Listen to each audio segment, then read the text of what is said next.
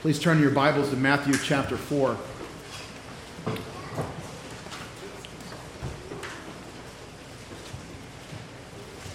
The Bible's a magnificent uh, collection of books. It's a library of books. And it could have been that we said turn to Proverbs chapter 14 and study some riddles written in a poetic form. We could have turned to, like, first hour Psalm 8 and poetically described the theology of God's glorious creator and man's delegated glory as the ruler over God's creation. We could have talked about a lot of things from a lot of different places in the Bible, but today we're just we're reading a story. In Matthew chapter 4, verses 1 through 11, you have the temptation of the Lord Jesus Christ, and I'll read it with you. Jesus was led up by the Spirit into the wilderness to be tempted by the devil, and after he had fasted 40 days and 40 nights, he then became hungry, and the tempter came and said to him, if you're the Son of God, command that these stones become bread. But he answered and said, It is written, Man shall not live on bread alone, but on every word that proceeds out of the mouth of God. He quoted Deuteronomy chapter 8, verse 3. Then the devil took him into the holy city and had him stand on the pinnacle of the temple and said to him, If you're the Son of God, throw yourself down, for it is written, He will command His angels concerning you, and on their hands they will bear you up, so that you will not strike your foot against a stone. Jesus Jesus said to him, On the other hand, it is written, You shall not put the Lord your God to the test. Again, the devil took him, and that's uh, Deuteronomy 6 16. Then the devil took him to a very high mountain, showed him all the kingdoms of the world and their glory, and he said to him, All these things I will give to you if you fall down and worship me. And then Jesus said to him, Go, Satan, for it is written, You shall worship the Lord your God and serve him only. And then the devil left him, all the angels came and began to minister to him. May God add his blessing the reading of his precious word, the most intensive uh, portion of the life of Christ we have in the Gospels regarding Satanology. The most uh, biblical Satanology I believe we have in the Gospels. The teaching the Bible has on this enemy of God, the evil one Jesus prayed about in Matthew 6 deliver us from the evil one, from the wiles of the devil. The Bible mentions Satan in several places. But it might be surprising to you how few verses actually directly refer to him. The Bible is not meant to pique our curiosity and satisfy our curiosity about the invisible things that are going on behind the scenes that we can't see. It isn't designed, it isn't written to just uh, keep us captivated in terms of our morbid curiosity. But it does tell us enough that there is a war. It is invisible. The captain that we're fighting against is Satan. He's got a cadre of fallen angels, and we're dealing with that. One of the clearest statements in the Bible on Satanology, the study in the scriptures, what the Bible teaches about this enemy of God, is in Revelation chapter 12, where you have all of his designations.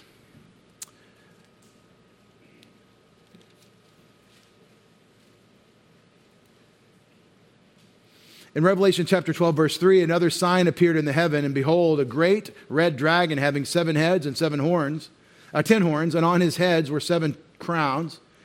His tail swept away a third of the stars of heaven, threw them to the earth, and the dragon stood before the woman who was about to give birth, so that when she gave birth, he might devour the child. This is a description of the enemy of God that we're reading about.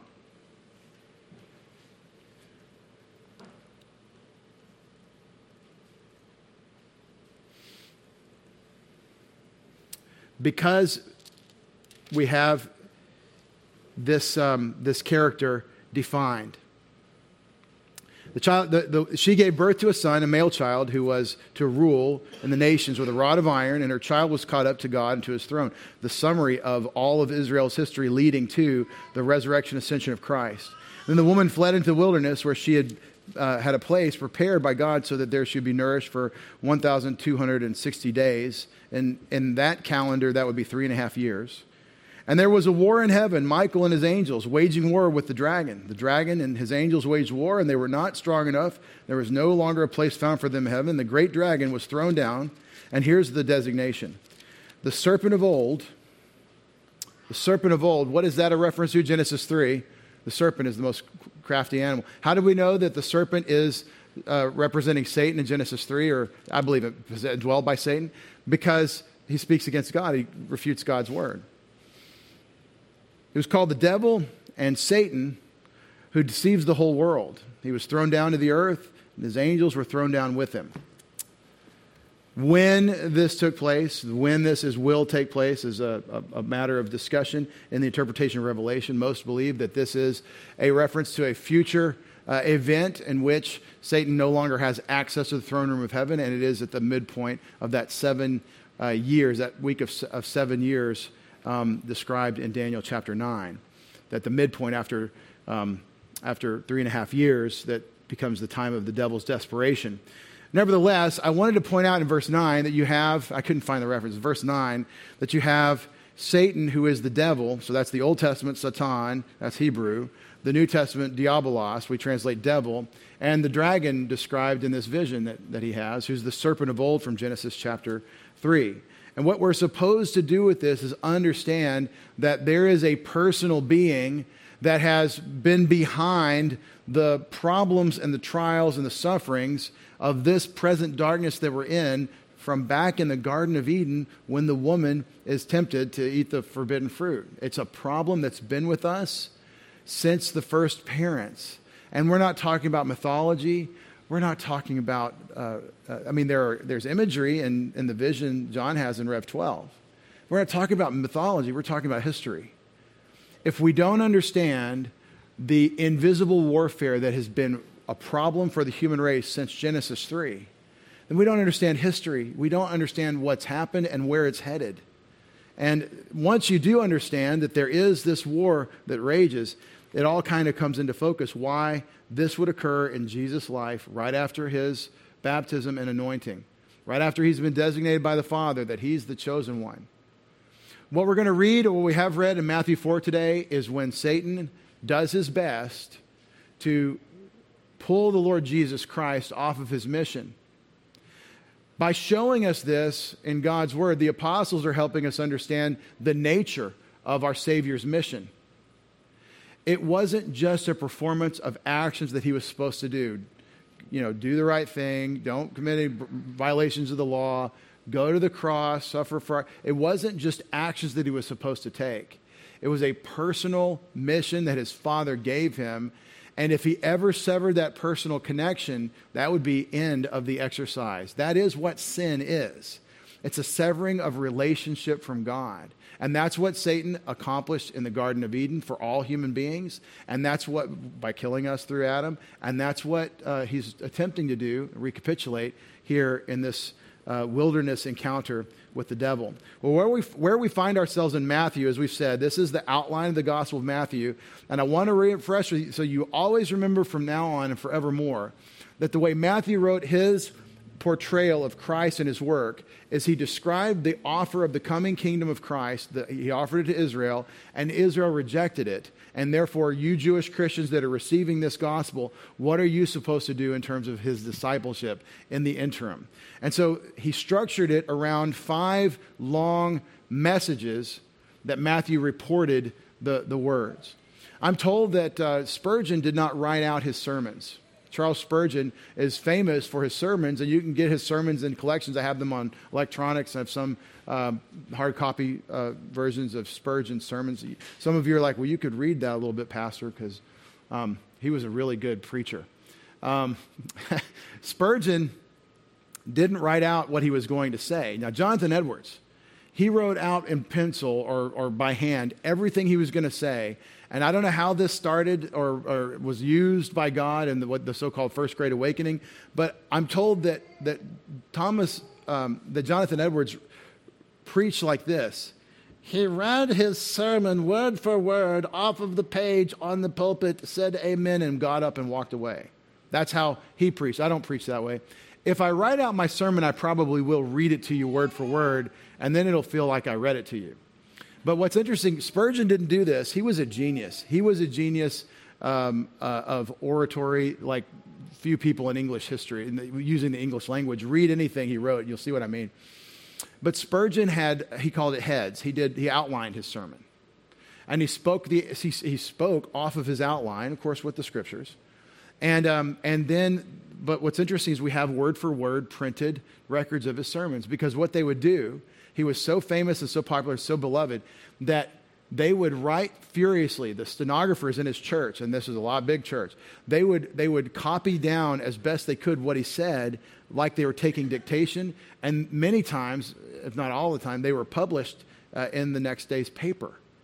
And so we have the notes of the people listening to spurgeon. We don't have he submitted his notes for, for printing. We have what people wrote down that they heard him say and that's the read when you read his sermon it's very interesting that way um, I think it's fun to grab, uh, to find, try to find somebody with a good English brogue read a Spurgeon sermon because you kind of get a feel, you know. Anyway, um, you have something like this in Matthew. It may be that Jesus said a lot more things. The Sermon on the Mount, Matthew 5 through 7, is a very brief discourse. It seems the way the narrative works that he probably said a lot more things. And I think he said the things in the Sermon on the Mount many times. I think he restated these messages in many ways. And so the different Gospels will echo these messages. But you have Matthew's account, inspired word for word by the Holy Spirit, of the substance of Jesus' teaching, of what he taught them, quoting him and summarizing at times for him. And, and, and it's, it's not our purpose to determine which is which when we get to see Jesus, we'll hear him word for word. But what you have from the Spirit of God through Matthew is what he wanted him to write about these long discourses. And there are five of them in Matthew. And we argue that the end of each big chunk of Matthew is the big discourse. The stories that are kind of the episodes in his life that are before those discourses are sort of introductory to the discourse. So we put 4 through 7 together, put 8 through 11, or we recognize Matthew putting 8 through 11 together, chapter 11 verse 2 through verse 4 through through the end of chapter 13. And so that's the, so you can trace the argument of Matthew in his narrative uh, arrangement of these messages. The king is introduced where we are now, and we're concluding that section today. And then you have the platform for the kingdom in the Sermon on the Mount, where he correctly, of course, correctly interprets, not reinterprets, not redefines, not adds to, interprets the Mosaic law. What was righteousness that God was looking for? It wasn't a clean outside and a dirty inside. It's, it's loving God from the heart, and so your actions carry that out. And that's the Sermon on the Mount. A great discipleship discourse throughout chapter 10. The great rejection of Christ, and then the parables of the kingdom. What will happen in the interregnum before he comes back and the time in which we live in chapter 13, the kingdom parables. And then the, the disciple discourse in much of chapters 17 and 18, the king's response to their rejection.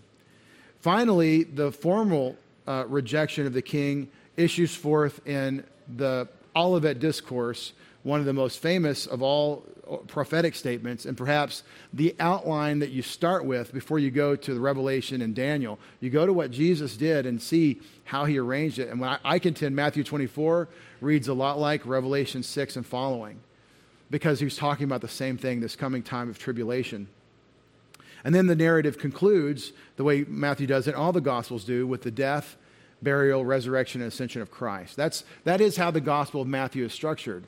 And if you've read it, maybe you noticed that um, we're going to hear some stories and then a long teaching, and then some stories and a long teaching, some, some healing and things he did, and then a long teaching. That is the way Matthew intended to structure it. Here's where we are in this first chunk. We've talked about his origin in terms of the genealogy, his arrival and the birth, the world's reaction in Herod uh, attempting to kill the babies in Bethlehem.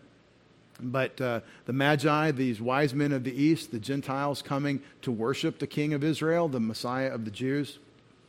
The ministry of John the Baptist, concluding with the baptism in the Jordan and the Spirit's anointing of Jesus Christ for his earthly ministry.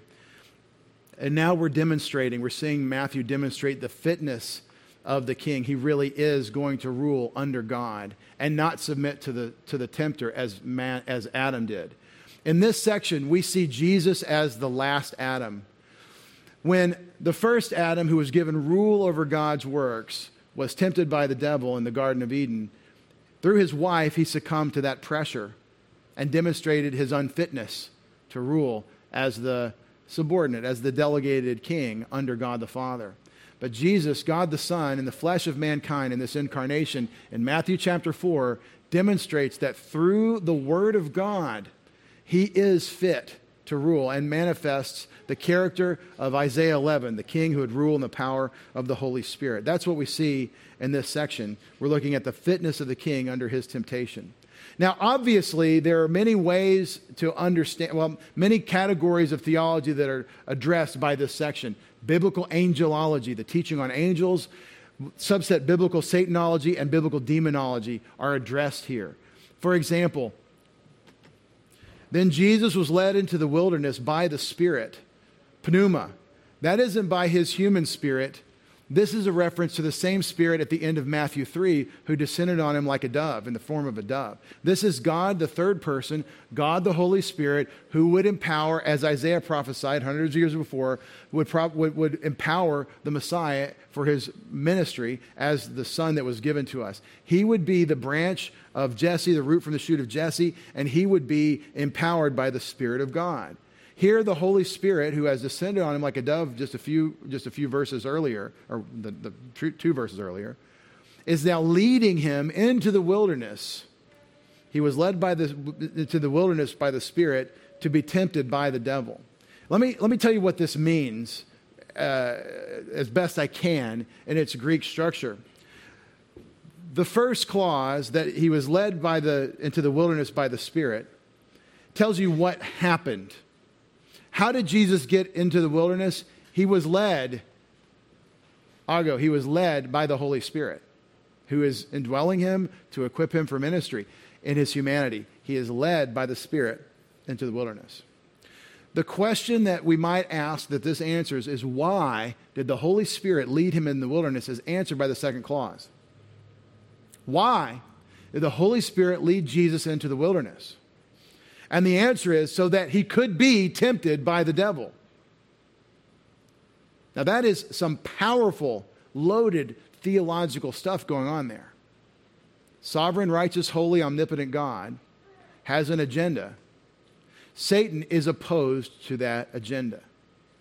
He is not righteous or sovereign. He is not loving. He's the father of lies and he's the deceiver of the whole world. And he wants to destroy every human being he can and definitely devour the child, as we read in Revelation 12. He's opposed to every aspect of God's agenda. And yet, Satan, like all of God's earthly creation, all of his creation under God, is part of what God is doing he is using the wrath of Satan. He is not causing Satan to be wicked. He's not causing Satan to be a tempter. He is using Satan, who is the tempter, to accomplish his agenda. And that's so very important. Maybe you're opposed to God. Don't think for a second, if you're opposed to him, that you're not part of his works. He's going to glorify himself, even despite the wrath of Satan, who desperately wants to undo all of God's work. Satan is the destroyer. He wants to separate man from his creator, and he wants as much company as he can get in the lake of fire. That's his destiny, and that's his agenda. And despite that fact, God is still able, and this is, this is something we learn all through the prophets. He can pick up a dirty instrument, God can use a dirty instrument and not get himself dirty. That's the nature of his holiness and his righteousness and his glory and his majesty and his sovereignty. Then Jesus was led into the wilderness by the Spirit to be tempted by the devil. Now, if you have questions after you read such a loaded thought, join the club. We have questions. The challenge is how do you answer them? You can arrogantly conjecture something, feel comfortable with that, and then say, well, that's what I'm going to go with. Or you can, like Bible students who love God and worship Him, say, when He tells me, I know, and if He doesn't tell me, I don't know. And I don't want to go beyond what the text says, but I do want you to see this. The Holy Spirit was carrying out the objective of the Father in the life of the Messiah for a specific purpose. And we've generally concluded it's to demonstrate that this indeed is the one who has endured all the temptations like we have, yet without sin. He really has pioneered our spiritual life. And notice that it's very emphatic. We have God the Son the sovereign God of the universe, second person, in the flesh of mankind, the, we call the hypostatic union, the God man, we have him in his humanity being led by the Holy Spirit. This is very emphatic. In the life of Jesus, he pioneered in his humanity our spiritual life. He has the Holy Spirit, and the Spirit is in there to accomplish all that the Father intends for him to do. So Jesus goes into the crucible in the wilderness. In verse 2, and after he had fasted 40 days and 40 nights, it's very emphatic. They, you have the aorist participle after, we conclude, so the temporal participle. He then became hungry. Husteron is after. It's a, we translate it then. So we say, uh, he was, he was, how hungry would you be then after 40 days and 40 nights with no bread? He is, then he became hungry. And uh, I have known people who have fasted for longer periods of time. I've heard of accounts where people with, uh, with a need for some, uh, some radical weight loss have, have fasted even longer and under physician's care with certain vitamin infusions and things. This is certainly in the realm of natural possibility. It's not a miracle. Maybe that the, if it seems like a miracle, after this he became hungry, but I think the, the, the idea Matthew is presenting is imagine how hungry you would be so he is brought by God's plan, apparently, since he's being led by the Spirit, into a weakened condition after the flesh. This is the situation you find yourself in when you don't feel good and you think, why? Well, I don't feel good. I've got this sickness. I don't feel good. I'm tired. I don't feel good. You know, bad things have happened.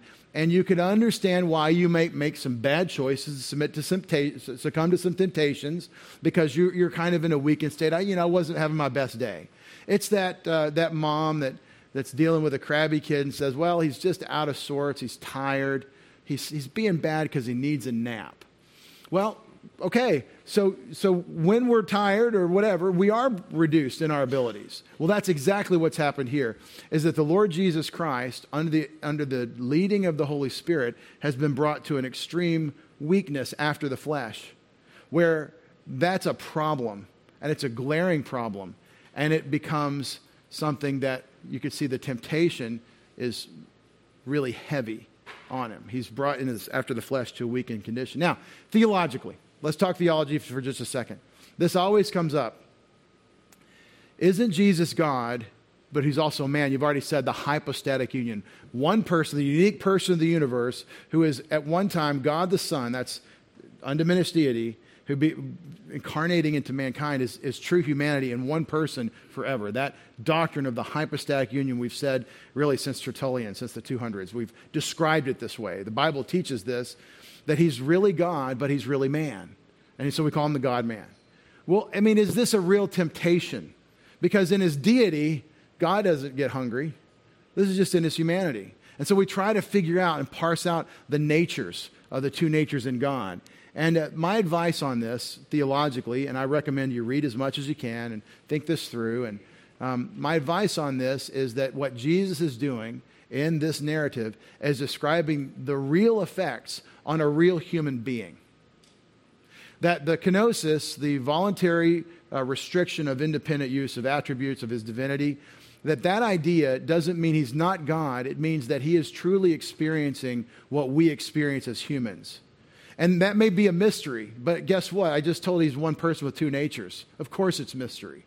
So, what I do with this is I take it as written and I say he's experiencing true hunger, and, but he's empowered by the, the Spirit of God. And so I say in his humanity. So you say, well, okay, but deity can't sin. Deity can't be tempted. The, the infinite power of God, Satan is nothing compared to that. And so is it a real temptation? And so we've had the debates. Some are posse non peccare, others are peccare non posse, and so all of us say we don't speak Latin anymore. Uh, in his divinity, he is not able to sin. In his humanity, with no sin nature, empowered by the Spirit of God, he's able not to sin. So, which is it? What is it? He's the God man. In his deity, he's not able to sin. In his humanity, empowered by the Spirit, he's able not to sin. And we're demonstrating, Matthew's demonstrating that he is fit to be our Savior and to rule under the Father as the, as the, uh, the last Adam. So he then became hungry is a real statement about a real experience that the humanity of our Savior ex- uh, endured. And in that sense, he is an exemplar for you. Now, you can't be God. You'll never be God. I know that a lot of uh, spirituality in our modern day proposes the divinization of the humanity And that's a, that's a great error. It's a great historic blasphemy. And Satan wants you to think that in Isaiah chapter 14. I will, I will be like the Most High. But, but you won't be. You're made in God's image to serve Him forever and ever. And that infinite distinction between the creator and creature will continue in the resurrection and forevermore. And you better come to love it. You'll never be God. Just love that thought. You'll be, you'll be God's image bearer, made for his purpose to glorify him forever. That's, that's called heaven. That's glory. But in the humanity of Jesus Christ and the attributes of God that we share with Him, the work of God bringing His love through us so we imitate our Father as beloved children and walk in love, you, you will apply this to yourself.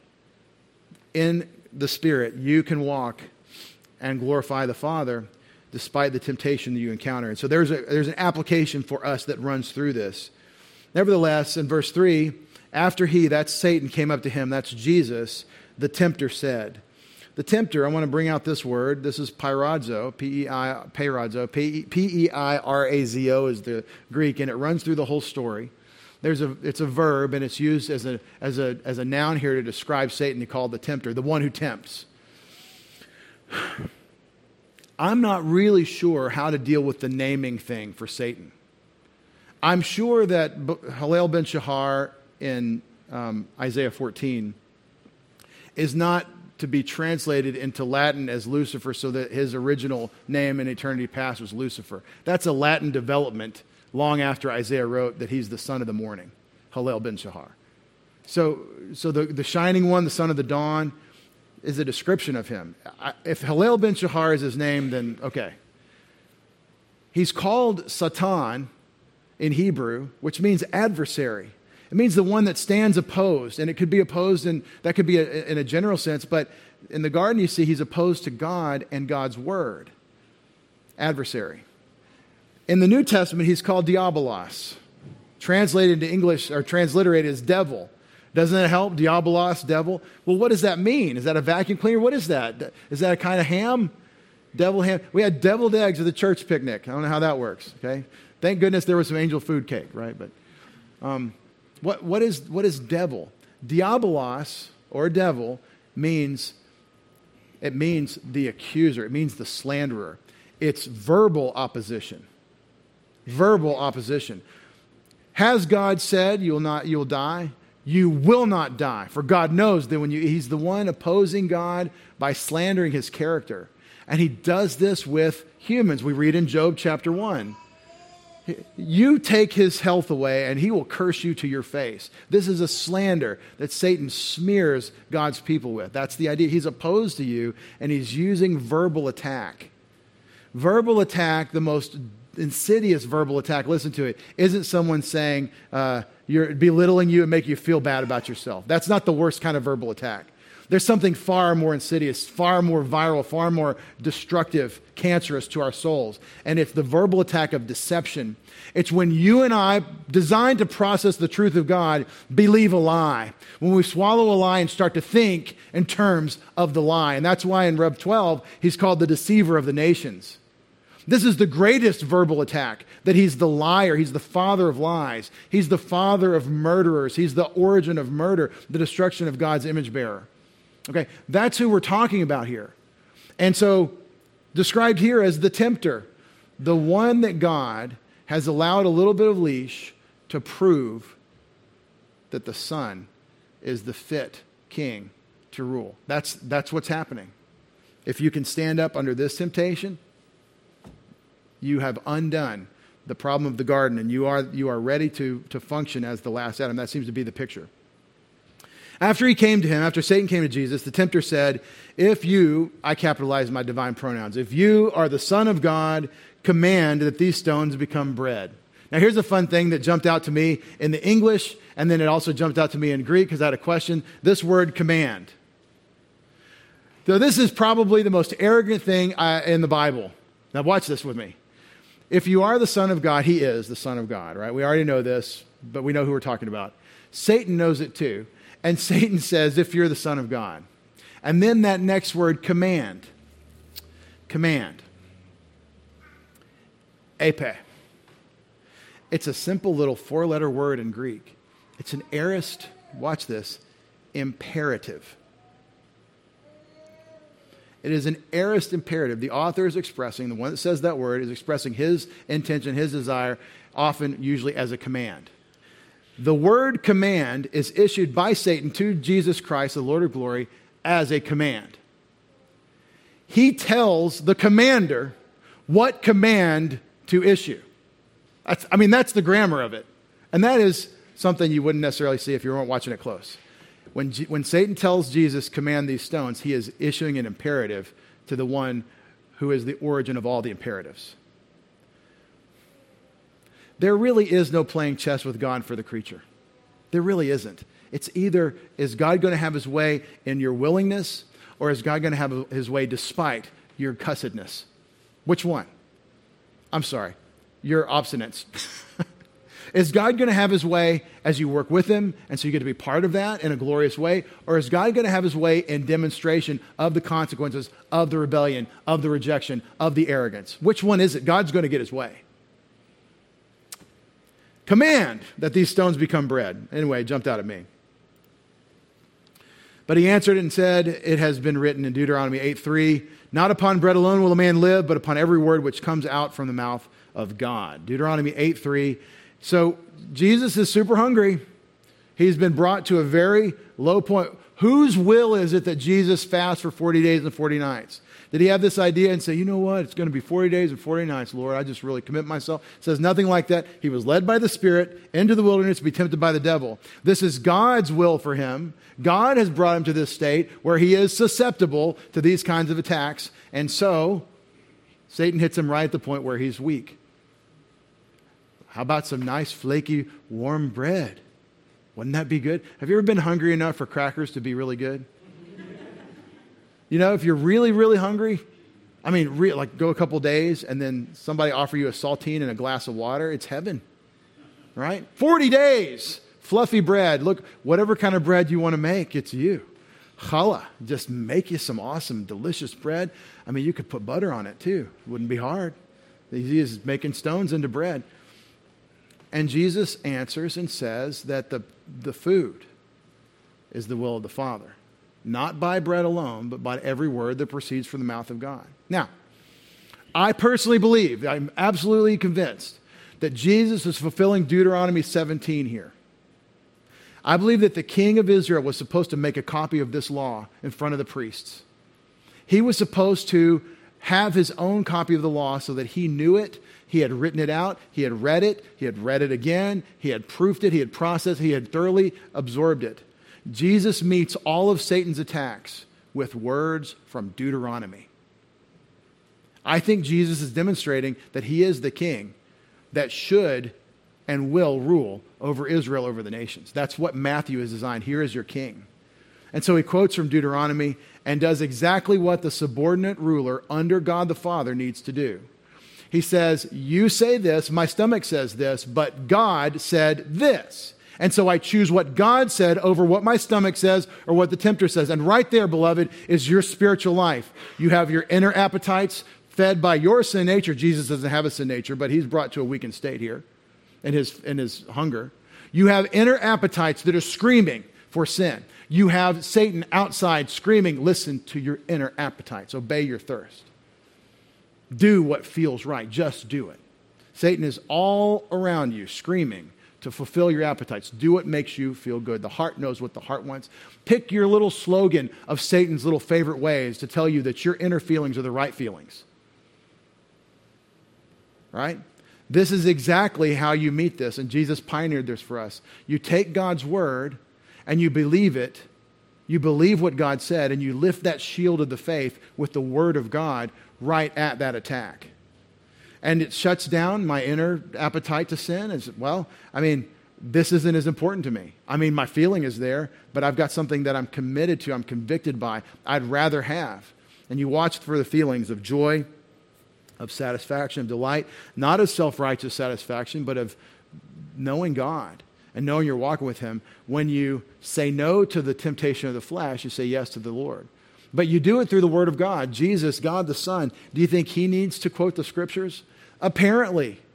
Apparently, that's what needs to happen is we need to know the Word so that we can apply it in the moment. Jesus quotes the Scripture directly. Again, demonstrating he, he knows Deuteronomy very well, and he can apply it to the circumstance. It's been written, Not upon bread alone will a man live, but upon every word which comes out from the mouth of God.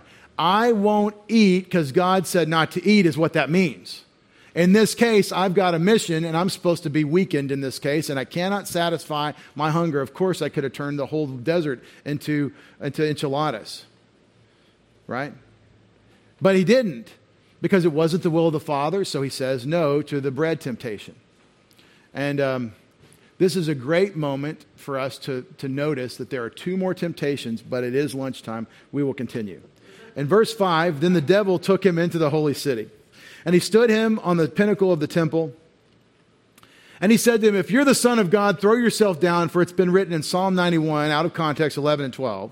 His angels will command concerning you, and upon hands they will bear you up, lest you strike your foot against a stone. My translation of the Greek didn't go back to the, to the Hebrew of the psalm because I'm quoting, I'm translating Matthew, who wrote what he wrote by the Spirit. All right, so, so he does quote Psalm 91, which is messianic. Psalm 91 is a messianic psalm. I know we like to read it, when we go to combat, but it's a messianic psalm about the Messiah, about Jesus.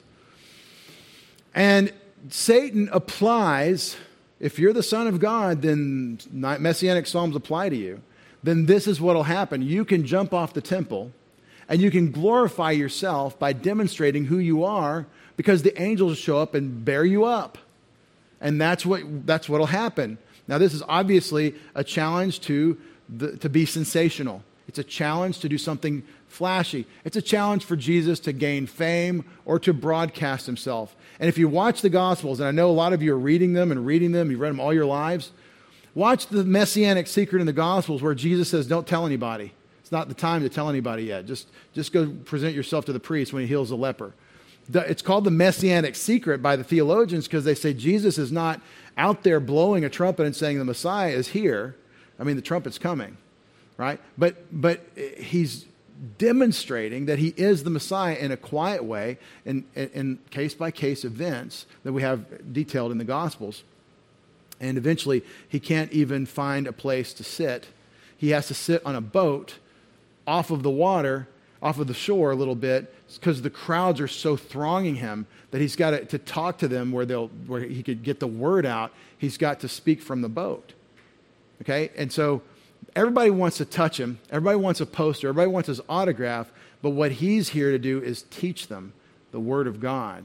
And that's the priority all through the Gospels. There's a lot for us to learn here. But, but anyway, Satan offers fame here. He offers him fame and glory. He says, demonstrate that you are who you are. But see, the problem with that is that it's not wrong that he fulfill messianic psalms, and it's not wrong that he have glory. In fact, that's John 17. Father, glorify me with the glory that I had with you before the world was. The problem is the timing. It's the timing. And Jesus thinks that the transgression of the Father's timing is the transgression of the Father.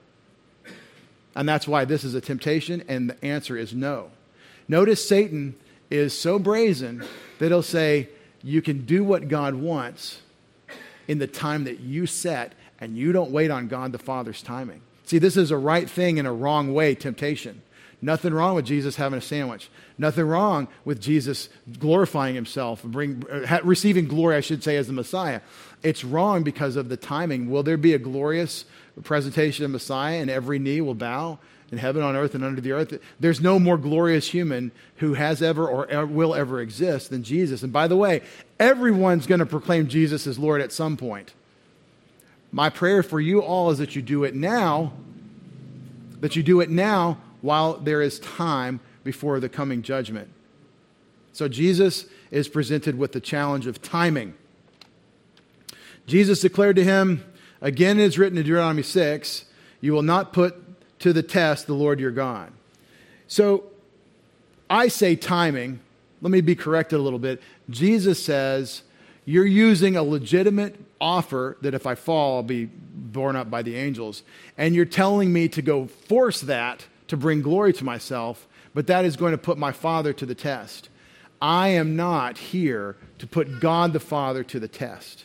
Oh, do you really love me? You ever been around a manipulative person that wants to that wants to get you to prove something. And, and that you can prove your love, and you should demonstrate your love to one another, but you don't want to be putting people in circumstances where, they're, where they're, they feel manipulated, right? That's not, that's not love, right? The, love is where you give what you can for the good of the other person. And if you have two people doing that, disregarding themselves, you have a beautiful marriage. But, but this idea that you're going to test God, we'll see if you really love me or if, if you really do what you said. I don't like Gideon as a hero. I think Gideon is a weak sister. And I don't like this fleece business. I've heard people suggest it in spiritual disciplines. Sometimes you just have to cast a fleece. Well, the fleece is God, are you really God? I believe God is God. I don't need to cast a fleece. I need to trust Him. I need to tr- trust Him in what He said. And so we don't put the Lord to the test. And notice that Jesus pulls out of early Deuteronomy again because this is the best way to meet Satan's attacks is you grab God's word so your idea of misapplying God's word is met with a correct application of God's word. Now that's subtle. See, the tempter's smart. He's smarter than us. He's going to throw scripture at you. You have to properly interpret and apply scripture. God help us. We need the Holy Spirit to work in us because this is a powerful battle, but the sword of the Spirit is the word of God. Again, the devil took him to a very high mountain and he was showing him all the kingdoms of the world and their glory. Amen. He was showing them all the kingdoms of the world and their glory. Really? In the 30s AD, you're able to go to a place that's high enough and you can see all the kingdoms. Well, hey, here in 2023 AD, you could watch a little clip of, of some satellite television that flips different cameras and shows you all the different countries of the world. There's 200 something countries. It would be an easy project to just show you all the different countries and the glorious things about them. So, travel TV. Oh, we've got that in technology, but Satan, the prince of the power of the air, he can't, he couldn't possibly do something like that uh, 2,000 years ago. We're pretty silly in terms of our, our understanding of God, Satan, the fallen angels, and the war we wage. But here's those of you that believe the Bible, look what it says. Satan was able to show him all the kingdoms of the earth in their glory. Did he present a vision before him? Did he say, Look below and see all that's? However, he did this. In Luke chapter 4, the sister the parallel passage, Luke gives us the little extra piece that Satan said These are all given to me, and I give them to whoever I want. I am in dominion over these kingdoms. Which kingdoms is that in verse 8 here? Which kingdoms? everywhere but the United States. Right? Or um, in popular, uh, popular anti Americanism here in our country, uh, the United States would be the one that would be under Satan's dominion. All the others are good ones. Now, everybody is under the same pall of, of death and deception. All the kingdoms of the world in their glory and he said to him, These all to you I will give if you fall down, pipto, and worship me, proskuneo. If you fall down and worship me. It's easy. You get what you want, you get to be the king. After all, this whole discourse is demonstrating that he's the rightful king. So, hey, king of the Jews, supposed to inherit all the nations in Psalm 2, get them. They're yours to have right thing, the king of all the nations, wrong way in submitting himself to Satan. Well, he was just trying to help the, the father get what he wanted in a way that seemed right to him. Okay, that's called Satan apologetics. God isn't interested in man's efforts spoiling his works. Just look at how God set up the altar. When he told Israel to build an altar, he said, Don't you use a tool on my stones. Don't you defile my stones with your tool work. I made the stone like I want. You make an altar out of stones. A, that's a picture here for us.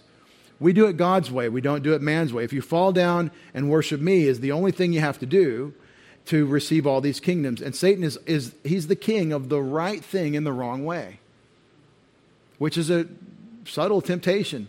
You know, by the time I'm starving for 40 days and 40 nights, I'm really not sharp on subtlety. But in the power of the Holy Spirit, the humanity of our Savior is able to call up, again, Deuteronomy chapter 6. Then Jesus said to him, Go away from me, Satan, for it's written, The Lord your God you will worship, and him alone you will serve. So I know the, the plenty of kung fu in God's word to meet all your little attacks. Now, the right thing is that Jesus receive all the kingdoms. The wrong way is through some sort of peace treaty with Satan. It's not going to be done through a peace treaty. Romans 16 20 says, The God of all peace will soon crush Satan under your feet. That's how it goes. It's, it's kinetic, it's high energy when God wrests this dominion of darkness from Satan and brings the light. It's going to be magnificent. In Romans chapter 8, we're told that we are both the audience, we're both the, the spectators of this magnificent event, and we're also somehow the participants. Romans 8, read it. The freedom, the curse of the earth would be removed and set free into the freedom of the sons of God. That's in context, that's us. That is our destiny. And Jesus uh, acts right in accordance with that destiny here of the coming kingdom. So he defeated Satan by meeting his temptations with the word of God, and then the devil left him. Behold, angels came and began to minister him, and that concludes the angels ministering to the humanity of Christ. That concludes the setup of who this is in the introduction of the king.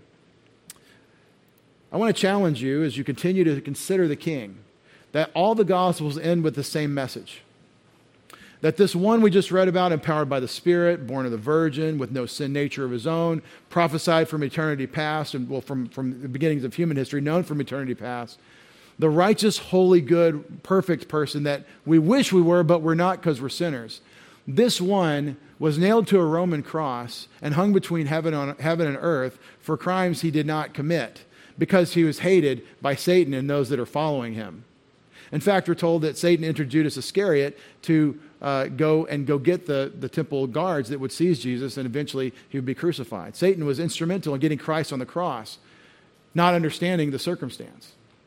It was that time between heaven and earth, six hours on the cross, the last three of which that we focus on. That Jesus Christ was covered, and the whole area was covered with a supernatural, thick darkness. And it was at that time that he opened his mouth. The lamb who was, who was silent before his shearers, he opened his mouth and started to scream. We're not told that he screamed out during his physical torture at the, with the scourging. We're not told when he was beaten with rods that he screamed or when they jammed a crown of thorns down on his head. But when he was covered in darkness and the cup was poured out, when he started to bear your sins and mine on the cross, he screamed out, My God, my God, why have you forsaken me? The suffering of our Savior was for our sins. And you need to consider Christ if you haven't. If you're wondering how to, just pastor gets all emotional sounding at the end. I don't know how to, I don't know how to address that. It's not how you feel. The question is, do you see the need? Do you see the truth? Do you see the problem of sin that's universal? We've talked about the universality of sin today. It's not just me, it's not just the, the tendencies I have or, or our country or, or whatever, or the people on the news. It's universal problem that needs the solution, nothing less than God's Son paying for our sins on the cross with our heads bowed and our eyes closed. Father, we pray for the gospel message to penetrate every heart. We know that it's a supernatural work through those words of life. Believe on the Lord Jesus Christ and you'll be saved. We pray for the salvation of our loved ones, our family, our friends.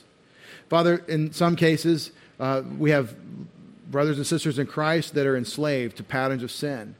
They've re enslaved themselves, according to Romans chapter 6. They've submitted to the old master and they find themselves in a habit and they don't know how to break it. Father, sometimes that habit is, a, is an addiction to self importance, self righteousness that'll cover and, and, and cover over with scar tissue the, the, the, the basest sins, the most depravity, the worst destruction to other people, and won't even look at themselves. Father, in every case, the cross is sufficient. Help us all consider it that we came with nothing but need and sin, and Jesus paid for our sins on the cross. Help us remember that that grace that you extended to us when we first trusted in Christ, we're supposed to extend constantly because we're constantly aware of our so great salvation. we don't earn or deserve this grace gift. And because you've given us this grace, we are beholden to you to live it out, to represent it, to share this message of life in everything we say and think and do, and in fact, sharing the words of the gospel. Strengthen us for that purpose, Father, for our loved ones. Help the, oh, you, you have the keys to the door. We ask that you'd open the door of the gospel and send those that need uh, to hear the word, send someone to say it. In a way they'll understand. Let your spirit work in this, in this way. We pray in Jesus' name. We all said, Amen.